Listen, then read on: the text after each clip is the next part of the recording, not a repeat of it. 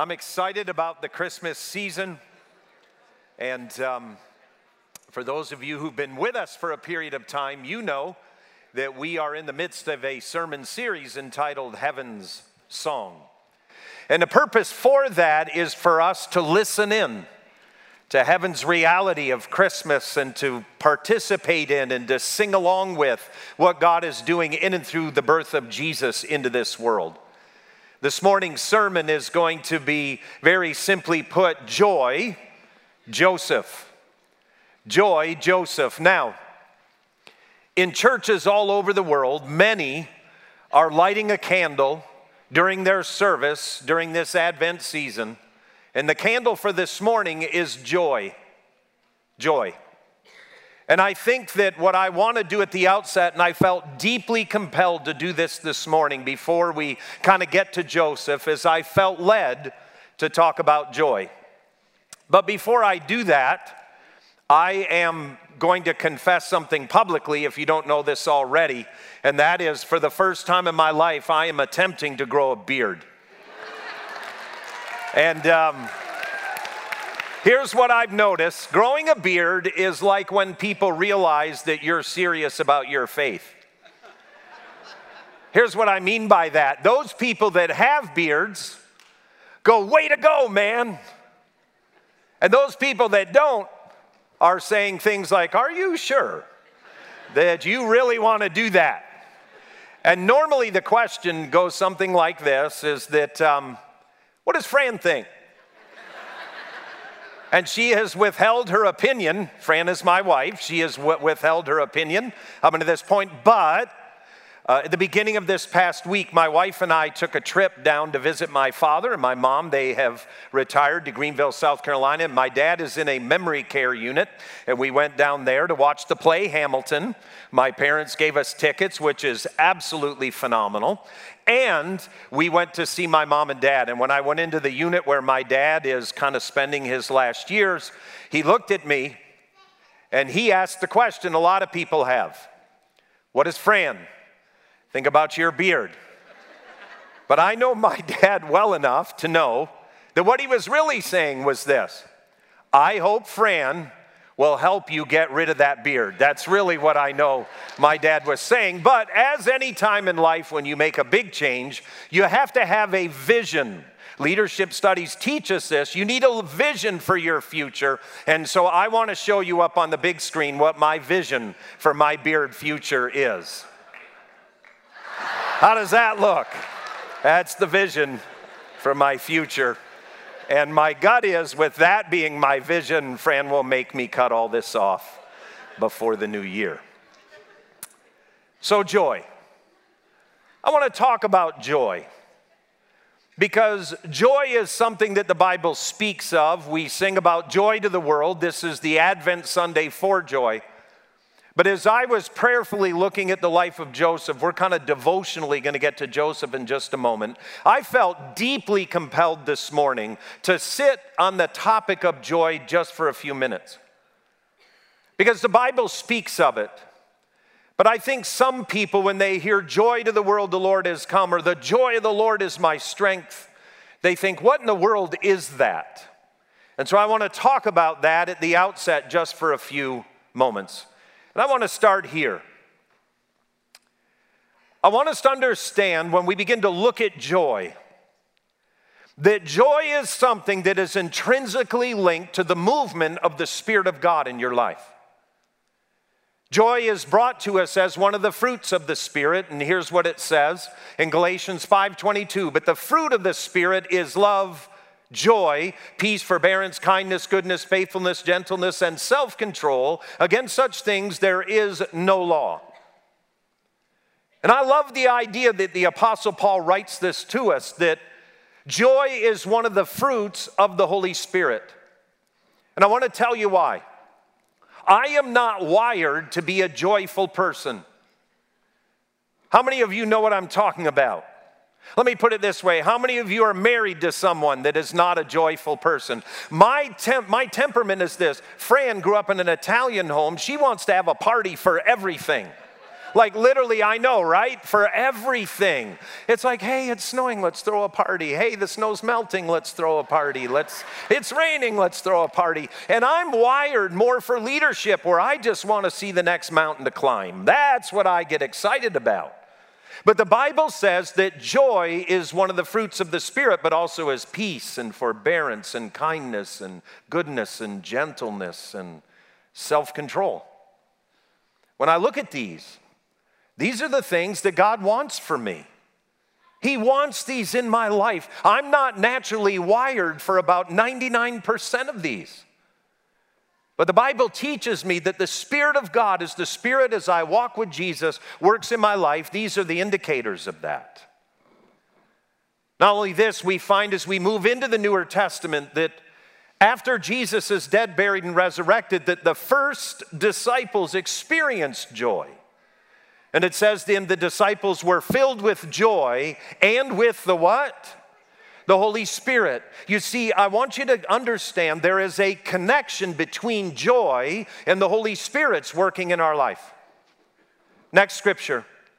It's found in the book of Thessalonians, chapter 1, verse 6. It says, And you became imitators of us. This is the Apostle Paul writing to the church of Thessalonica. You became imitators of us and the Lord, for you welcomed the message in the midst of severe suffering in other words, when they said yes to Jesus, life got brutal.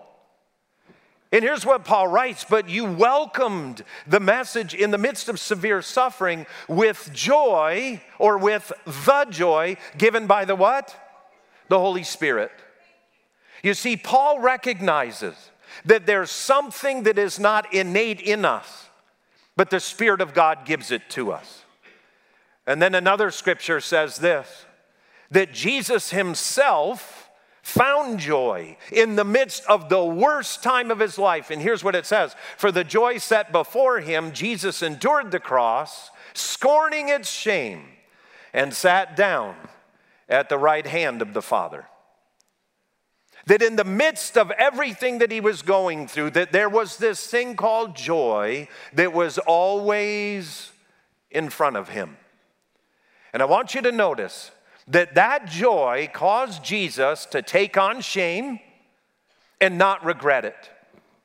It also clearly shows us that Jesus, because of what God was doing in him and in him and through him, we recognize this that Jesus became incredibly selfless. It's shocking. And we see this throughout the Newer Testament where people make that choice to follow Jesus. The Holy Spirit begins to work in their lives, and they have this joy that's there. And so here's a phrase I want for us to think about before we take a look at the life of Joseph. And it's this Joy is not an experience that comes from favorable circumstances, but is God's gift through the Holy Spirit to those who have chosen to follow Jesus. I want you to think about this. How's the joy? How is it?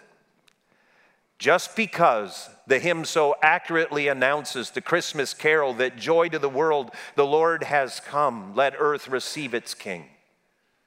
That joy, though, is something that is given to us. It's a gifting of the Holy Spirit and was central to the life of Jesus and central to the disciples. So here's what I want us to clearly understand that joy and happiness are not the same thing. You see, happiness is linked to circumstances, joy is linked to the Holy Spirit's work in your heart and in your life. I have watched people go through unspeakable things, and in the midst of it, there's a joy. There's a resident joy. That there is no calculated reason as to why that joy is there, other than they follow Jesus and the Spirit of God is with them. What I want to talk about now is we look at heaven's song. Last week we took kind of a devotional look at Mary. This morning, what I would like for us to do is I would like for us to take a devotional look at Joseph, the father of Jesus, sort of that stepfather that raises him here in this earth. And we're going to read together now Matthew chapter 1, verses 18 through 25. His mother Mary was pledged to be married to Joseph, but before they came together, she was found to be pregnant through the Holy Spirit. Because Joseph, her husband, was faithful to the law and yet did not want to expose her to public disgrace, he had in mind to divorce her quietly. But after he had considered this, an angel of the Lord appeared to him in a dream and said, Joseph, son of David, do not be afraid to take Mary home as your wife, because what is conceived in her is from the Holy Spirit. She will give birth to a son, and you are to give him the name Jesus, because he will save his people from their sins. All this took place to fulfill what the Lord had said through the prophet The virgin will conceive and give birth to a son, and they will call him Emmanuel, which means God with us. When Joseph awoke, he did what the angel of the Lord had commanded him and took Mary home as his wife. But he did not consummate their marriage until she gave birth to a son, and he gave him the name Jesus. What a powerful event. Here's Joseph. Joseph, we know several things about him from Scripture, but the truth of it is, we don't know all that much. What we do know about Joseph is he is a carpenter. By the way, he was most likely a stonemason, he's a builder. Not only this, what we know about Joseph is that he is named after an Older Testament character who was involved with God in the midst of Israel as Israel's in the midst of a famine. Joseph is an Israelite who was sold by his brothers into slavery to the Egyptian empire. And Joseph has a unique gifting. Joseph is able to interpret dreams. Isn't it amazing that Joseph, that man who is called to take Mary home as his wife, that he is named after the dreamer in the Older Testament? So, what else do we know about Joseph? Well, again, we don't know all that much. But what we do know is he is a son of David. In other words, he is from the lineage of King David, Israel's favorite king. We also know, and the Bible doesn't tell us this, but most biblical scholars believe that Joseph is considerably older than Mary. Joseph steps into Scripture in the Christmas story. He appears just a couple of more times and then he vanishes from Scripture. He vanishes about the time that Jesus is 12 to 13 years of age. But what we do know is this is that just for a, pre, a brief moment, Joseph plays a key role in the Christmas story. And that key role is downloaded to us in the book of Matthew. Jason just read it. You see, the book of Luke tells us about Mary, the book of Matthew tells us about Joseph. The Gospel of John never mentions Christmas, neither does the Gospel of Mark. So, everything we know about Christmas comes from just two Gospels the Gospel of Luke, which is about Mary, and the Gospel of Matthew, which is about Joseph. So, again, I want to bring to us a few devotional thoughts from the life of Joseph. Here's what we know before we jump into those that Mary, at the time of the angelic encounter, is most likely pregnant for three months. There's little doubt that Mary had come to Joseph and explained to him what had happened in her life. What we read in the Gospel of Luke is the angel of the Lord, the angel Gabriel comes to her, announces that the Holy Spirit, through the power of the Spirit, she will conceive and give birth to the Messiah. In that angelic announcement, the angel also tells her that her cousin Elizabeth, who is too old to have a child, is now pregnant, and her pregnancy is in its sixth month. Well, Mary, in total faith, as soon as the angel leaves, the Gospel of Luke tells us, she leaves and goes to Elizabeth's home. And so the idea would be is upon her return, she returns to her hometown and she explains to Joseph what has happened. Picture Joseph. You see, the Gospels are written in such a way that you and I are supposed to put ourselves in the middle of the story. You imagine men being Joseph. You're engaged to Mary. Actually, the King James says betrothed. I like engaged. In, betrothed to Mary. And three months into her pregnancy, apparently she shows up to Joseph and says, Hey, Joseph, I'm with child. Well, Joseph knows he's not the dad. And so scripture tells us that he begins to formulate a plan, he begins to make a, move. And here's the move that Joseph makes. Because Joseph, her husband, was faithful to the law and yet did not want to expose her to public disgrace, he had in mind to divorce her quietly. Now, if you're sitting there, you're thinking, why does it say husband and why does it say divorce? Well, in the ancient world, you would actually have a huge engagement celebration. Most marriages were arranged marriages, and this couple, probably Mary and Joseph, knew each other the majority of at least Joseph's life.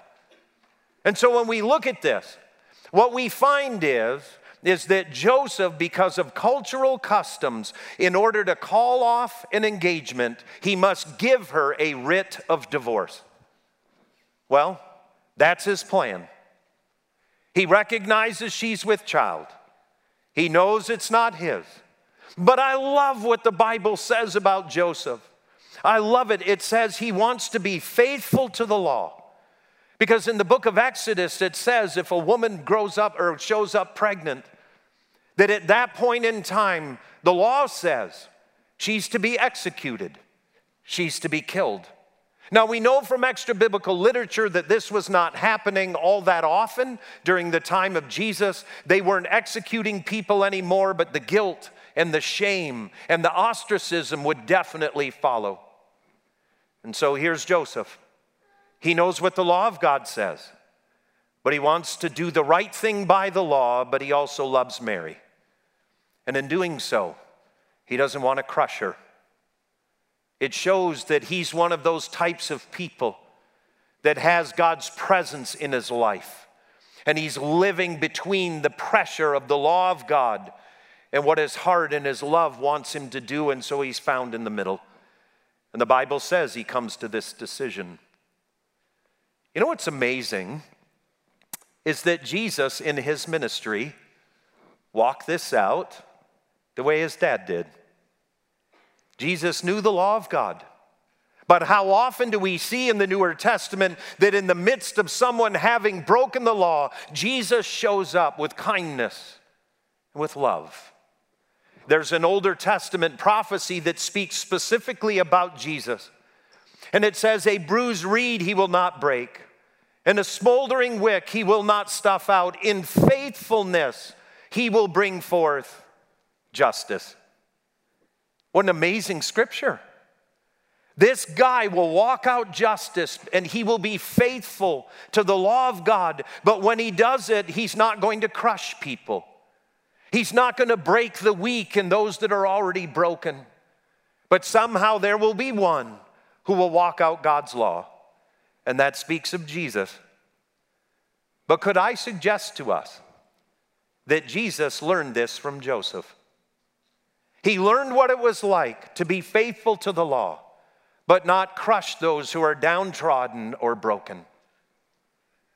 So I look at that scripture about Joseph, and my prayer for you and for me is we would be like him.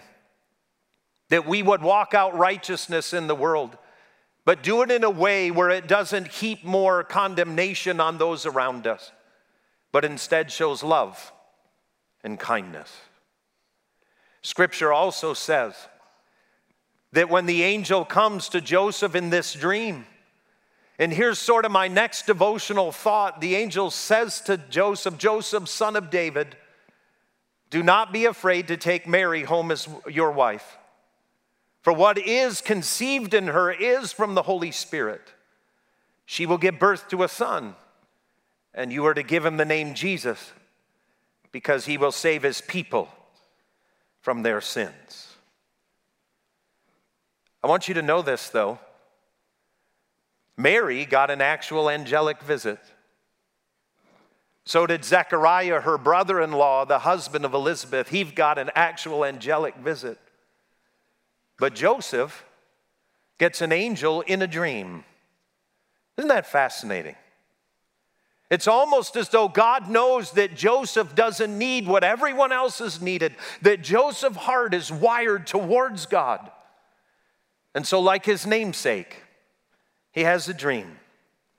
And God appears to him through the angel in the dream and says to him, You know what, Joseph? What Mary has told you about her pregnancy is true. Can you imagine waking up from that dream? Can you imagine? Here's Joseph. He's already decided to divorce her. He's going to do it so that the bruised reed will not be crushed. He's going to do it in a loving way as best as he knows how. And he falls asleep. When he falls asleep, the angel appears to him in a dream. Says, You know what, Joseph? The unbelievable has happened. And what Mary has told you is true. She truly has conceived of the Holy Spirit. And so Joseph wakes up from that dream, and the Bible wants us to know three things that Joseph does. It says, when Joseph woke up, again, can you imagine waking up from that dream? So I have a question. How many of you sitting here remember your dreams? Raise your hand really high. How many of you are like me and you can't remember the last dream that you've had? Raise your hand really high. How many of us that don't remember our dreams wish that we could remember them? Raise your other hand. I wake up and don't remember anything. Now, this is probably a little bit more than you want to know. Not only does my wife tell me I snore, but she also says there are times where I'll have dreams where I become totally panic stricken. And in the dream, I'm fighting and kind of wrestling and tussling around. And there have been a couple times where she's elbowed me to wake me up. So I kind of come up out of the fog. And when I do, I really wish I could remember the dream. I can't remember it. But here's Joseph. In the middle of his sleep, the angel appears in a dream and says to him, You know what, Joseph, what Mary told you is true. She truly has conceived of the Holy Spirit. And then the scripture tells us that when he wakes up, he did what the angel of the Lord had told him to do. He took Mary home as his wife. But he also did not consummate their marriage until, he gave, until she gave birth to a son. And then he gave him the name Jesus. It's incredible.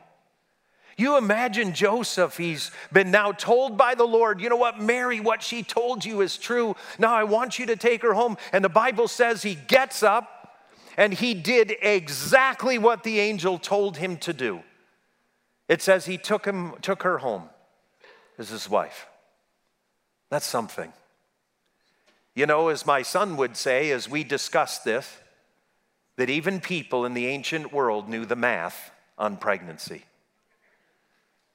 And when he brings her home, she's three months pregnant. I believe that Joseph never told a soul the conversation he had with Mary before they begin to find out themselves. My Bible tells me that he didn't want to put her out there for public disgrace, so he kept to himself. He kept to himself what she had told him. Now she's beginning to show, but Joseph brings her home and makes her his wife. Not only this, but the Bible's absolutely clear that Joseph does not consummate the marriage until after Jesus is born. Isn't it fascinating that here Joseph is demonstrating self control and constraint and self sacrifice? He's doing that clearly. And he waits until after Jesus is born. And then the last thing that we notice is that he gives him the name Jesus. Jesus, the name Joshua, the name that means God saves, God delivers, God sets people free. So, as we look at this simple devotional, how in the world can we put feet to our faith for this? Because, really, in my heart of hearts, that's what I want all of us to have. And so, I want to begin with this question Ask yourself the question Do I have the joy of the Holy Spirit? Do I have it? Maybe you're like me, where you're not wired for joy. You're not wired for celebration. But the idea is, is that joy is much deeper than that. Let me put it to you this way joy is not in your life just because this is rain and not snow. If you're right with God, though, you're happy about that. People who are not right with God wish that this was snow. Man, I'm so grateful this is rain. I think I drove my family nuts. We're driving around in this storm and it's pouring down rain. I must have said a hundred times, thank God this is not snow. How many of you are right with God and agree with me? Amen. There you are. There you have it. But the idea is, is that you see joy is unlike happiness. Happiness is tied to circumstance. Joy is something that the Spirit of God gives. So even if this was snow, you would have this joy, this resident reality of the Spirit's gifting in your life and in your heart, where that is greater than the circumstance you face. How's your joy? Putting feet to our faith, maybe like Joseph Maybe my faith could use some waking up. Maybe like Joseph, it's time for your faith begin to actually have feet. And in line with that, maybe like Joseph, what it is that God's been asking you to do because of Jesus, what is that? Isn't it incredible that Joseph wakes up? And as he wakes up, his, he puts feet to his faith and he takes Mary home and he does not consummate the marriage and he names this little fella Jesus. Something happened because of Christmas to Joseph. His faith woke up. And here's another one that strikes me as we put feet to our faith. Will I commit to walking out righteousness in a way that shows kindness and self sacrifice? Joseph did. Can I be honest? There is nothing worse than a politically angry Christian. Hear me. There's no advancement for the kingdom when we think things aren't the way we think they ought to be and we don't demonstrate the love and the kindness. How about even with how people live their lives around us? What do we exude to them in the midst of our call to righteousness? Does it look like Joseph? Or does it look like some angry, sideways Christian? Please hear me clearly. The devotional reality for Joseph has spoke deeply to my soul for our church. Oh, pray to God that we had a thousand people, 1,200 people, whatever it is that calls city their home, that we would be a group of people that when we walk out righteousness, we do it with kindness and with gentleness and with the resident working of the Spirit of joy. And so, what I would like for us to do is can we take just a moment and close our eyes in God's presence? Because we are going to be singing Joy to the World. The Lord has come. Let earth receive her King.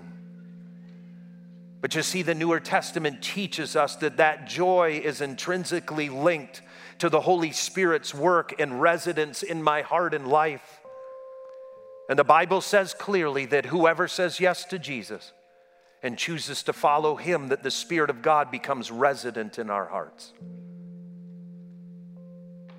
So, again, the questions as we close our eyes in God's presence before we sing joy to the world Do I have the joy that the Holy Spirit brings? Is it time for my faith to wake up just like Joseph?